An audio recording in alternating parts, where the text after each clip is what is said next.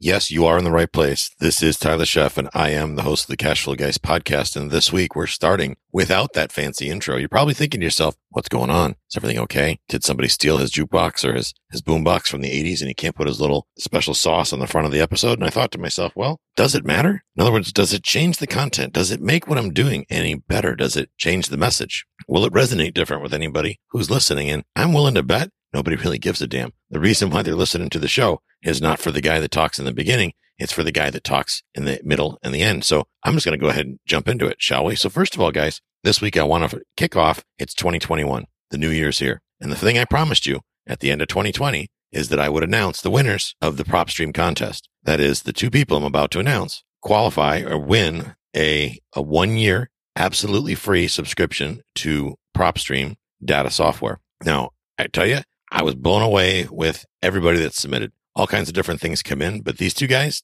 they just blew me away. So much so the effort they put in to telling us how they would use PropStream and how they would benefit the community as I asked was mind blowing. One guy actually did a drawing of himself sitting at a desk listening to the Cashflow Guys podcast, and I'm sure he knows who he is. So before I go any further, let me start with congratulations, John Villanueva. John Villanueva outstanding job on your submission. And the second person, Josiah Ronco. Josiah Ronco. So guys, Josiah, John, outstanding. Great job. I was blown away. The team looked at it, the emails as they came in.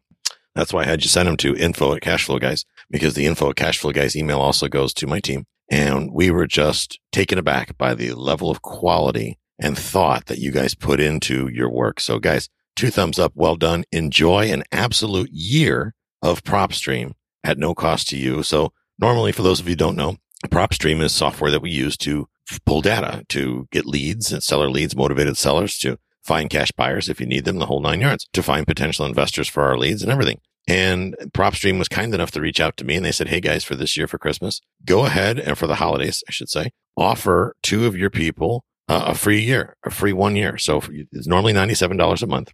Uh, these guys are going to get it absolutely free. The only thing they are going to have to pay for is their actual marketing pieces. And if they want some of the upgrades like list automator and things like that, then I'm sure those, those things won't be free. But hey, it's a hundred bucks a month. You don't have to spend. It gets you going. And the reason why I chose them is I could tell that they're going to use the software. I wanted to make sure that whoever got the value of this, I didn't give it to them because I felt they couldn't afford it or for any other reason, but that they would use it and they would really bring forth the value. And do some good in the community and get some deals done and clean up some properties that need it and really go out there and set the world on fire because I think, frankly, 2021 is going to be an amazing year. And that brings me to the up of this week's episode. I want to talk about who should we be talking to? Who are we marketing to? Been talking a lot lately about marketing, direct mail, uh, email marketing. There's all kinds of different ways we do marketing. Heck, this podcast in itself is a means of marketing. How does that work? You probably ask. Well, you're probably some of you thinking, yeah, because Tyler keeps hawking that $49 course. He's trying to get rich $49 at a time.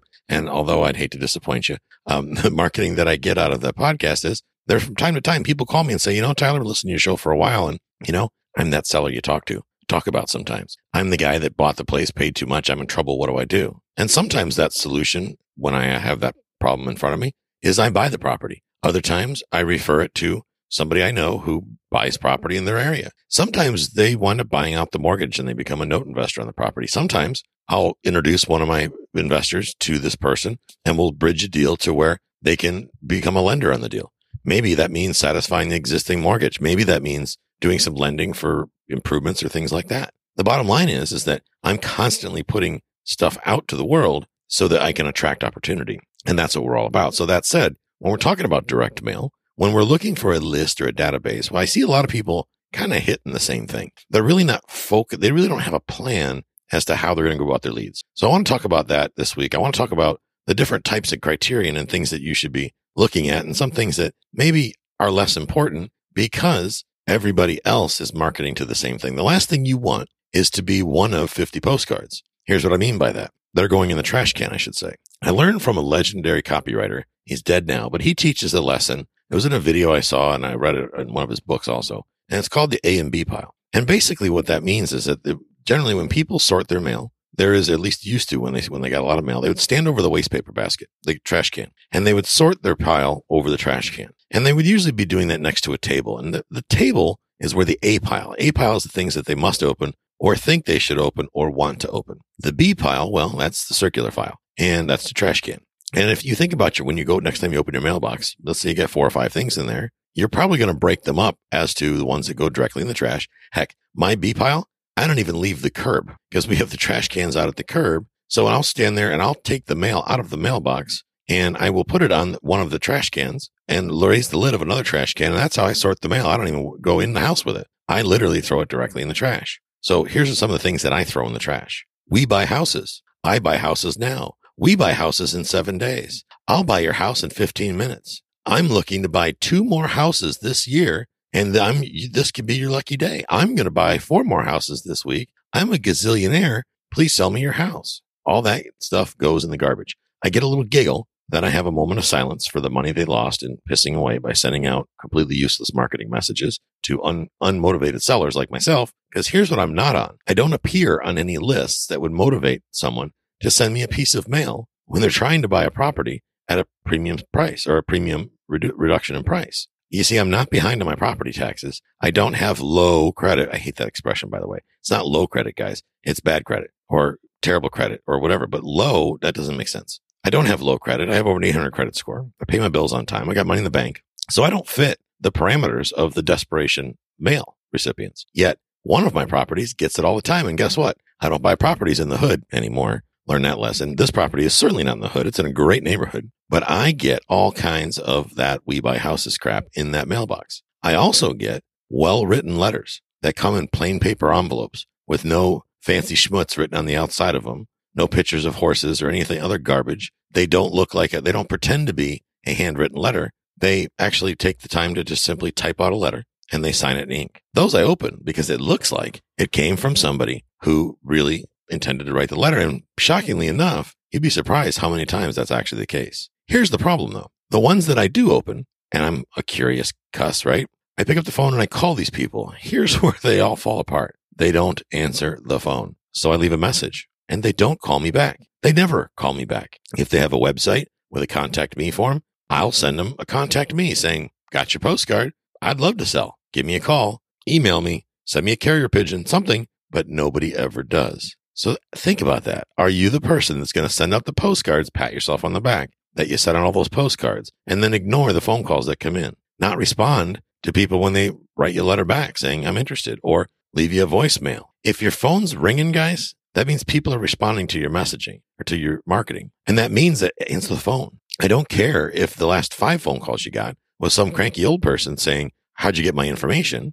That's just part of the deal. If you're uncomfortable with that, maybe hire an answering service to, to handle your calls for you. Give them a script to go off of. Give them something. At least somebody can say hello. Let them take the heat, right? All kinds of different ways you can solve that problem. It's not rocket science, but it all begins with and the most, the biggest way you can reduce the likelihood of the people wasting, you know, calling you, yelling at you because you sent them some sort of marketing piece is to only market to people that are motivated and qualified to sell to you. So what does that mean? Well, in PropStream, when you do searches, you get to select who you send letters to. Okay. One of the criteria is owner occupied. You can choose owner occupied. Yes. Owner occupied. No, or it doesn't matter. And that will give you both. So you can choose absolutely only people that live in their house right now. That's who I want to talk to. Or only people that own a house that do not live in that house. Or I don't care. So exclude that criteria. Occupancy status. That's different than owner occupied. Occupancy status means that somebody, whether it be them or a tenant, actually lives in the property.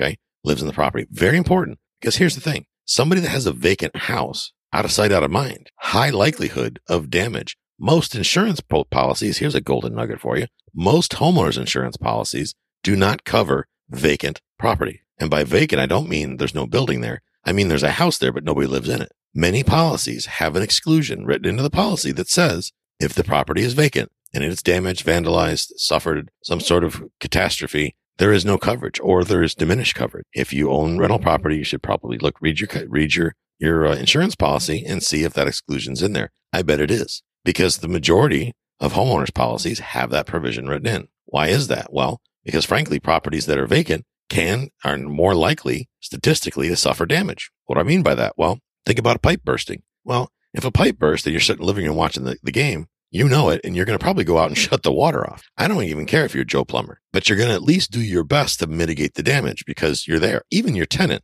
the biggest dirtbag in the world that never pays the rent on time, probably doesn't want his rent a center couch getting wet. So he'll go turn the water off. To the insurance company, that's a two thumbs up move right there. Okay. So that's part of the thing. I don't want to get off on a tangent on that, but marketing to vacant properties I found can be quite worthwhile because when you explain to people, which you can do in your marketing your letters, whatever, that it's a high likelihood that they don't have insurance coverage if the property's vacant, it might shock them into at least calling you saying, what do you mean? Or calling their insurance company, but they may start thinking about the forgotten house. You know, the one that's costing you money to sit there because they're at least paying property tax every year, which frankly is a great marketing message, by the way. Tired of paying property tax on a vacant house? What if I could turn that house into a six figure payday? Question mark. All kinds of ways you can reach people with vacant houses. Occupied houses, same thing. A lot of investors don't like to market to, for whatever reason, to owner occupied houses because maybe the owner occupied person doesn't want to move is what they think, or it's more of a challenge.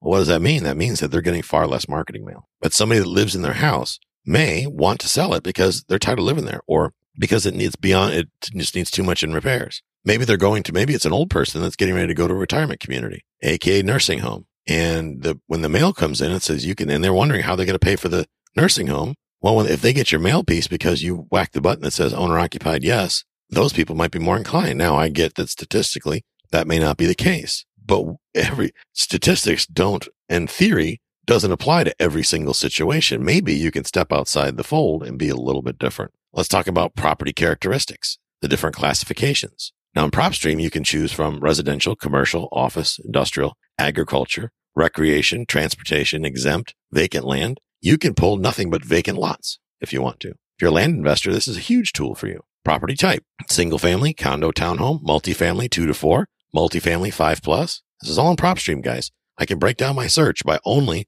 two to four unit properties. If I'm a small multifamily, small multifamily apartment investor, I'll whack that box. I like two to four unit properties, two to four units. I also like five to 10 in that, in that area. Now, I don't want to go on a big tangent about that either. Why do I like those? Well, because a lot of people feel that multifamily is too hard, too difficult, too much of a challenge. So the, the single family home investor shies away from it. And the, the big boys, the Robert Kiyosaki's and the Ken McElroys of the world, that's not big enough for them. It's not sexy enough. It doesn't look good on YouTube, whatever reason. They don't focus on them. So I like to play in that space. That way I don't have as much competition. Now, they even go so far as to break down all the different agricultural de- uh, things if you want. Here's the thing. They say there's a saying that, that goes from a long time ago and it talks about the riches are in the niches. So guys, when you're going and you're getting ready to do some marketing, make sure you're spending time marketing to a, a niche audience. Don't send postcards to everybody in a neighborhood. That's a waste of your time. And more importantly, it's a waste of your money. You don't want everybody in the neighborhood to get your mail because you'll go broke doing it, which means you won't be able to send out mail to the motivated people. Instead, when you're going through a list serve, whether it be PropStream or somewhere else, look at the different data points that you can choose from and try to narrow it down as much as you want or as much as you can to get a very specific audience. Okay. I wouldn't go so far as to market to, you know, two bedrooms versus three bedrooms. I think that's probably going a little too far. But think of the reasons that people would want to sell their house and think about maybe marketing to those people that fit that, that whole, that, that box, so to say. For example, with PropStream, you can exclude anybody who is currently listed on the market on the MLS. Well, wouldn't that be awesome? Now you don't have to talk to realtors anymore. You can avoid realtors. That's great. You can check the box no, and you will not, nobody will show up on the list who's active, actively listed in the MLS. That's fantastic. Or maybe you only want to market to people who are on the MLS. I don't know why you do that, but whatever. Maybe you do. You can market to people based on their pre-foreclosure status. Are they in pre-foreclosure? Is it a bank owned property? Maybe if you're a note investor, you want to find a list of bank owned properties in a given area. And then you can use PropStream to pull up that list and find out what status it's in. Is it bank owned? Is it, is there just a notice of default posted? Is it auction status? What's the situation? You can get very specific here. Now, the good news is, is that if you're too specific, you can simply look at the number of leads that it provides you. Let's say you run a search and your budget is you want to send out 500 pieces a month and you do your search and you wind up with five people. Okay. So loosen your search up a little bit take one of those criteria and open it up a little wider. Maybe if you're going to owner occupied, yes, maybe you'd select owner occupied any. Guys, the bottom line here and what I want you to take away from this week's episode. Number one is only focus on marketing to people that are most likely to be motivated. Spending money and time and effort to market to somebody who's not motivated is an absolute colossal waste of your time and money. So think about, and this is just logic, guys. There's no secret to this. Think about the people that, that are selling their house or have sold their house and the reasons that you've learned over the years studying how to be a real estate investor that people would want to sell their house at a discount. Okay. One of the ones I'll give you great categories. One of them is liens. You can go in PropStream and search for just mechanics liens or child support liens. Hell, you can market to deadbeat dads if you want to. Maybe solar liens. You can market to, to stupid people that think they're going to, that buying solar from some solar company makes sense and they didn't pay their bill because they got suckered into it. There's all kind HOA liens, tax liens, all kinds of good stuff. You can segment and market to these people. These people have a compelling reason to sell. And by the way, guys, I'll tell you a little secret. Marketing to lean people with liens is a great way to get stuff done because most liens are negotiable. People don't know this. The only liens that really, you really can't negotiate away, uh, in my opinion, is um, IRS liens and child support. But most everything else, tax liens, HOA liens, code enforcement, mechanics liens, solar liens, all these different things that can show up on a property that you can market to, you can call the company that has the solar lien and say, Hey, I'm getting ready to buy this house. And when I buy this house, they're going to satisfy the lien. But here's the news. You got a $30,000 lien against this house. I'm not buying the house with a $30,000 lien, but I'll give you 15,000 and you wipe the lien, lien clean, wipe it off the title. The solar company might tell you to pack sand, but they also may say, hell, bird in the hand is worth two in the bush. So I'd much rather take 15 grand and wipe the other, forgive the other 15,000. And wouldn't that be great? But here's the little caveat. You negotiate with the seller to buy the property based on there being a $30,000 lien in place. So you deduct that 30,000. The seller gives you credit for paying off that $30,000 lien. And right before closing, you call the, the solar company and negotiate that bad boy down by 50%. Boom. What that is, is an instant $15,000 in equity. You're, you're welcome for that one, by the way. And there's all kinds of different ways you can do these. And I'm going to start talking about more of the different ways and the ways that you can find motivated people, what type of things they're, they're, they're involved in and how you can leverage those to structure great deals, guys. As I said in the beginning, I didn't do an intro and I'm not doing an outro this episode. I'm curious your feedback. I'd like to hear from you. If you're just completely of- offended and you want to protest in the streets that you didn't hear the boom chicka boom boom and the record scratch and all that stuff, then drop me an email and tell me such and I'll turn, I might consider turning back on, or I might make fun of you in a reply email. Or maybe I'll even send a video pointing and laughing at you. And if the outro thing, if that's find that sexy or that maybe tells you when you should wake up again from your nap, I don't know what it is. Send me an email, let me know. But if you're okay with getting the content this way, I can probably put out a lot better content with a lot less pre-planning, uh, and, uh, and just better sticking for you if I can pick it up and talk without having to put a whole lot of prep into which computer do I have to plug in and this, that, and the other. If I could just roll with the content, I can give you guys so much better value for your time and listening to me. Guys, have a great week and I'll catch up with you next time.